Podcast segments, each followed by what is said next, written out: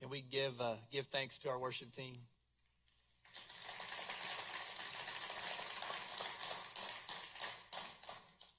We are so blessed in many ways, so many ways. And uh, today, I just, even more so, I think, are just filled with, with gratefulness for, for all that, that God has done and is doing, and just the many gifts that, that He's given our church and the ways that we have been good stewards of it, I believe, and, and continue to do so. So thank you. Thank you for being a part of that.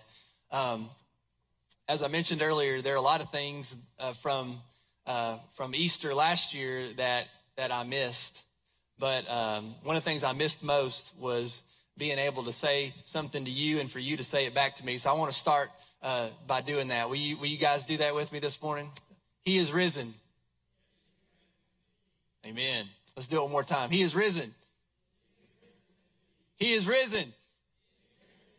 Amen. Thank y'all for doing that for me. Uh, this is such a, a special day in the life of our church. It's a special day in the life of the church. It's a special day in, in human history. Uh, it's a day for us to celebrate because it's the day that Jesus conquered sin and death once and for all, for all humanity. And, and he did that by, by coming and living and dying and rising from the grave, moving us from death to life. Amen.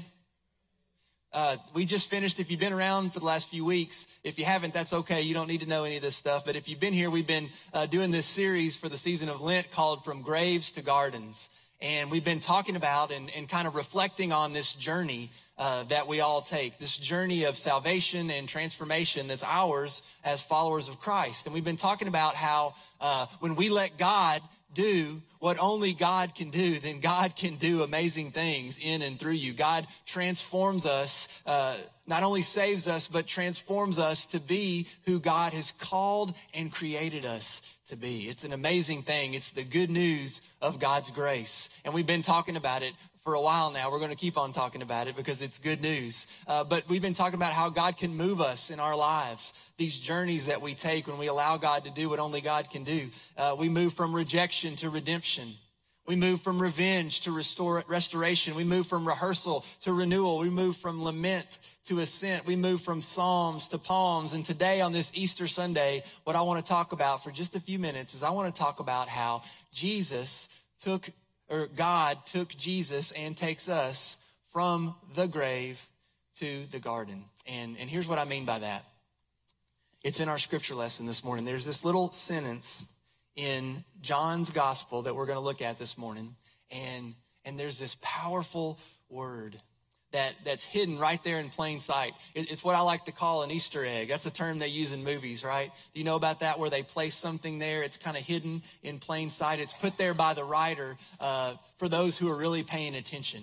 And, and if you see it, if you can uh, discover it, then it gives it deeper meaning to the story and it gives a deeper connection to the bigger story. So, so at the end of, of John's gospel, chapter 19, there's this little detail that, that might seem insignificant, but as I was reflecting on it in preparation for today, I think it, it really sets the stage for the power and the purpose of Easter. So I want you to hear this, God's word for us today. Chapter 19, beginning at verse 41, says this At the place where Jesus was crucified, there was a garden. And in the garden, a new tomb in which no one had ever been laid because it was the Jewish day of preparation. And since the tomb was nearby, they laid Jesus there. I think it's significant. I think it's important. They laid Jesus in this tomb in the garden. Okay, so so here's some details I want you to remember. Jesus was crucified in a garden. Jesus was placed in a new tomb in the garden, and it was preparation day. Now, preparation day was the day before the Sabbath, okay? Um, now, here's some powerful connections, I think, for, in, in these details. Many biblical scholars believe that these details in this story, especially in John's gospel, they're not just circumstantial, they're, they're theological. Uh, every gospel writer has a, a unique purpose for writing their particular gospel. And John's goal was to connect the story of Jesus to the greater story of God and salvation history from beginning to end in order to share the good news of God's grace with others. And so that's what I think John is doing here. And so to kind of set the stage for us a little bit, I'm going to take us back to, uh, I'm going to take us back to maybe Sunday school a little bit. Okay. So I want you guys to join in with me a little bit. This can be an interactive thing. Now the sunrise service folks really talked back to me and it was cold. So y'all don't have any excuse. Okay. I want to hear, I want, I want I want to hear from y'all. So who remembers what happened in the creation story. In the beginning, the earth was, was, was void and formless, right? And, and what was one of the first details that, that we get? It was what? It was dark, right? Remember that? It was dark and God said what? Let there be light, right? And there was light. So there was, it was dark and, and God said light, that there be light. And then uh, we go through the order of creation and God creates human beings in the image of God and, and he places them somewhere. Where does God place the humans that were created in his image? In a garden. That's right. You guys are doing great. The Garden of Eden. And how long does it take for God to create the heavens and the earth? What is the whole order of creation? It takes how long? Six days. You guys are really doing great. And then what does God do on the seventh day? He rested. That's where the Sabbath comes from, right? So let's keep going. Y'all are doing so good. Your Sunday school teachers will be so proud. Who does God place in the garden? Adam and Eve, right? And then what happened in the garden? You remember? They messed up, right? That's what, that's what somebody said at 6.30 this morning. So they messed up. Adam and Eve disobeyed God and sin and death enter the world. And then do you remember what happens next? Adam and Eve were cast out of the garden. Angels were placed at the entrance so they couldn't return to the garden. I want you to remember all that. I think it's really important for what I'm about to share with you, okay? We're going to go back to John's gospel and we're going to see some things. So remember, Jesus was crucified in the garden. He was laid in a tomb in the garden. He was laid there because it was preparation day, the day before the Sabbath where God rested from his work. So now that we've got all that in the back of our mind, I'm going to read for you John's gospel telling of the Easter story. You ready? Here we go. Early on the first day of the week, while it was still dark, Mary Magdalene went to the tomb and saw that the stone had been removed from the entrance. Now I'm going to skip down to verse 11. Now Mary stood outside the tomb crying, and as she wept, she bent over to look in the tomb, and she saw two angels in white seated where Jesus' body had been, one at the head, one at the foot. They asked her, Woman, why are you crying? They've taken away my Lord, they said. She said, and I don't know where they've put him. At this, she turned around and saw Jesus standing there. But she didn't realize that it was Jesus. He asked her, Woman, why are you crying? Who is it you're looking for? And then this is my favorite verse. Thinking that he was the gardener, she said, Sir, if you've carried him away, tell me where you've put him and I will go get him. Jesus said to her, Mary. She turned towards him and cried out in Aramaic, Rabboni, which means teacher. Jesus said, Do not hold on to me, for I have not yet ascended to the Father. Go instead to my brothers and tell them, I am ascending to my Father and your Father, to my God and your God. Mary Magdalene went to the disciples with the news, I have seen the Lord. And she told them that he had said these things to her. The word of God for the people of God. Thanks be to God. So, so here are a few things from the story that I think are significant that are in connection to the details that we talked about earlier. So, so it was the first day of the week. It was still dark. Mary was standing outside the tomb, which just so happens to be in the garden. She goes to the tomb and there are angels standing there where Jesus' body used to be. Mary turns to see Jesus. She mistakes him for the gardener. And then she realizes when, when he calls out her name, she realizes who it is. And he says, Go and tell about all that you've seen. I believe that all these little details are Easter eggs hidden in plain sight for those who know the story of salvation. You know, John's gospel, that's the purpose of it. It begins by, by in the same way that Genesis begins. Do you remember how John's gospel begins? In the beginning was the Word. And he's talking about Jesus. The Word was with God, and the Word was God. He was with God in the beginning. The Word became flesh and dwelled among us. We've seen his glory, the glory of the one and only Son sent from the Father, full of grace and truth. See, this is important because I believe what John is doing here is he's making this connection because he's retelling the creation story, but now with a new ending.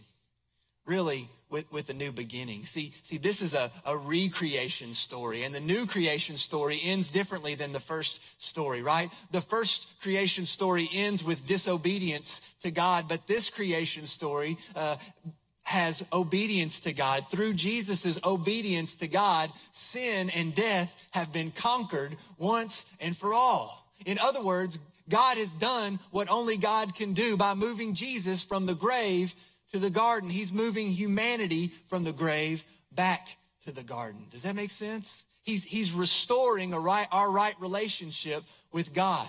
He's redeeming what was stolen from us by sin and death. He's renewing us and all creation to its original intent. That's the good news of God's grace. See, we were created to be image bearers of God. We were created to be good stewards of all creation in the garden. And, and though we were cast out of the garden because of sin, we've been invited back into the garden by grace through Jesus' sacrifice for us. So, so in some ways, Jesus really is the gardener.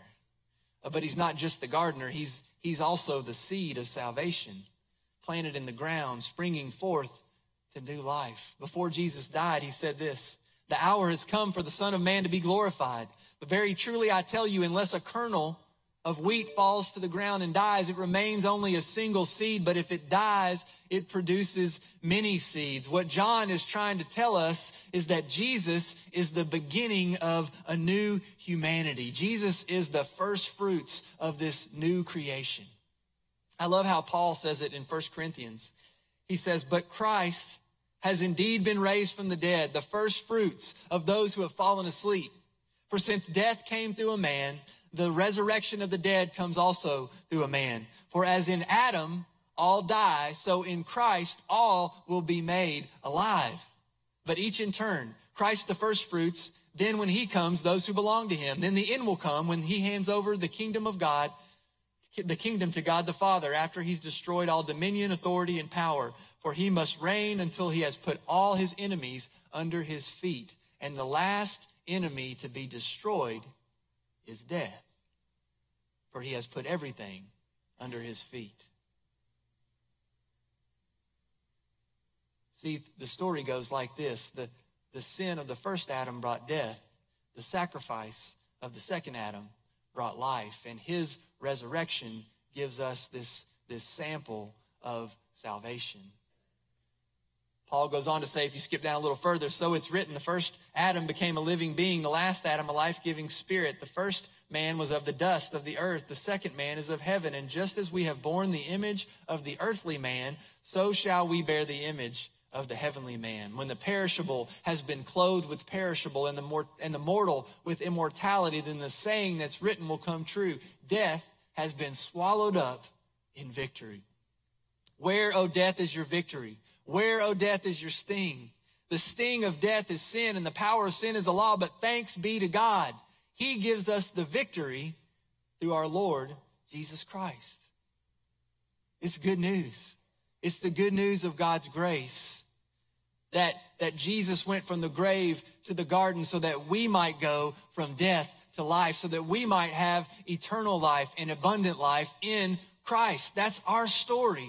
We, we just sang about it earlier. This is my testimony from death to life. Grace rewrote my story. I'm justified, right?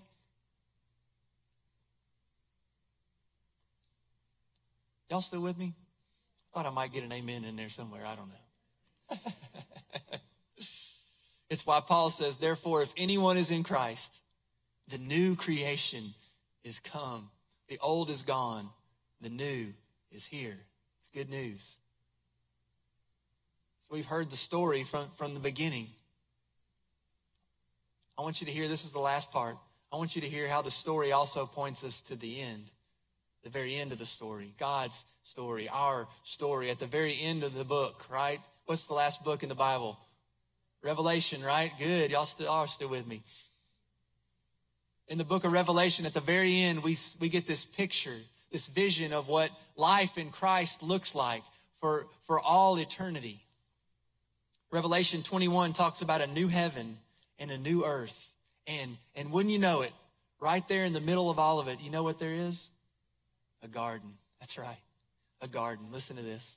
The angel showed me the river of life, the river of the water of life, as clear as crystal, flowing from the throne of God and of the Lamb down to the middle of the great street of the city. On each side of the river stood the tree of life bearing 12 crops of fruit, yielding its fruit every month, and the leaves of the tree are for the healing of the nations. No longer will there be any curse. The throne of God and of the Lamb will be in the city, and his servants will serve him. So, what does all this mean for us right here, right now, this morning on Easter Sunday?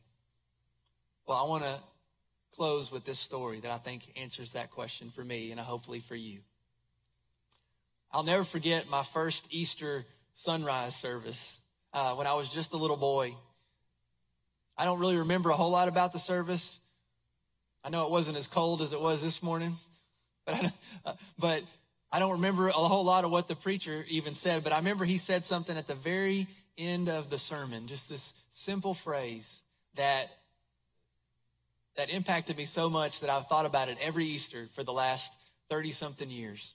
And, and I want to share it with you today. He said this He said, You know, you'll hear folks say to live each day like it's your last. And, and that's all well and good. But then he said, But because of Easter, I want to invite you to live each day like it was your first because of the grace of God in Jesus Christ. See, because of the story of Easter, because of the story of, of, of God's salvation from beginning to end, because of the resurrection of Jesus, because of the new life that's ours in Christ, today is the first day of the rest of our eternal life. And God's grace, God's mercies are new each morning. And this is the day that the Lord has made so we can rejoice and be glad in us. See, that's the good news of God's grace that, that, that saves us and transforms us and can transform the world around us. So I want to invite you to do that today, to realize the, the, the, the magnitude of this day. Today is the day that we celebrate the victory over sin and death. Today is the day we celebrate that the curse has been reversed. Today we celebrate the new life that's ours in Jesus Christ. Today we celebrate the resurrection. He is risen. Oh, I got you. Come on, he is risen. He is risen. On this Easter Sunday, let us not forget that and what that means for our lives and what it means for the world for all eternity. Let the good news of God's grace inspire you and encourage you to live each day like it was your first. Because the good news of God's grace is that because He lives, we can live. We can live beyond the, the guilt and shame of our past. We can live beyond the, the fear and frustrations in our present. We can live beyond our preconceived notions of the future. We can live as resurrection people here and now. We can live a resurrection life in the world because, because with God, all things are possible. And when we let God do what only God can do, then there's nothing that God can't do in and through you. So this morning on this Easter Sunday, let's let those seeds of, of salvation sink deep into our souls. Let's, let's, let's let the truth of, of transformation take root in our hearts and in our minds. Let the good news of God's grace transform you so that God can use you, can use us to transform the world from, from the grave to the garden. What do you say? Amen? Amen. I'm so thankful that, that today we get to be together, and not only do we get to be together, but we get to share together in this beautiful picture of, of God's grace. This story, uh, just a few days before the good news of the resurrection, Jesus gathered with his disciples, and he knew what was in front of him. And so he gathered them together around the table, and they had supper together. They celebrated the Passover, the time when God's people would remember death passing over them because of the blood of the Lamb. Jesus took bread and he broke the bread and he, he gave it to his disciples and he said, Take, eat, this is my body broken for you. Do this in remembrance of me. When the supper was over, he took the cup and he gave thanks to God and he gave it to his disciples and he said, Drink from this, all of you. This is my blood poured out for you and for many for the forgiveness of sins. Do this as often as you drink it in remembrance of me. And so we come to participate in that today. I want to invite you. We're going to pray together and, and we'll be invited to confess our sins to God and to allow God to prepare our hearts to receive this gift of grace today because of Jesus. Will you pray with me? Gracious and loving God, we give thanks to you for the story of salvation from beginning to end that that even though sin and death separated us from you, you made a way to return us to you, to restore our relationship with you, to give us life abundant and eternal. Now nothing can separate us from your love that's in Christ Jesus our Lord. God, today we come uh, acknowledging that. God, we come confessing our sin. Lord, that we have failed to be an obedient church. We have not loved our neighbor as ourselves. We've not done your will. We've broken your law. We've done things we shouldn't have. We've not done things we should. Forgive us, we pray. God, we thank you that your grace meets us right where we are and yet transforms us to become more like your son. We thank you.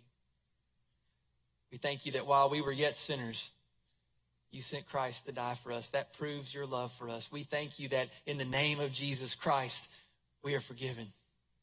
Thank you, God.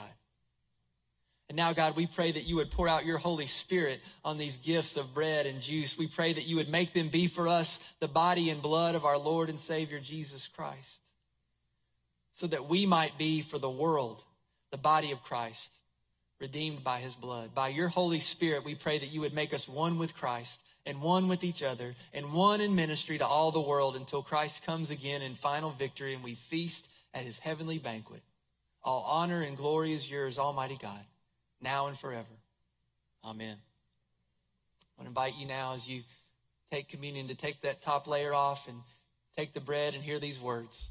The body of Christ broken for you. And as you open the second layer and drink the juice, hear these words the blood of Christ shed for you. Thanks be to God. Amen.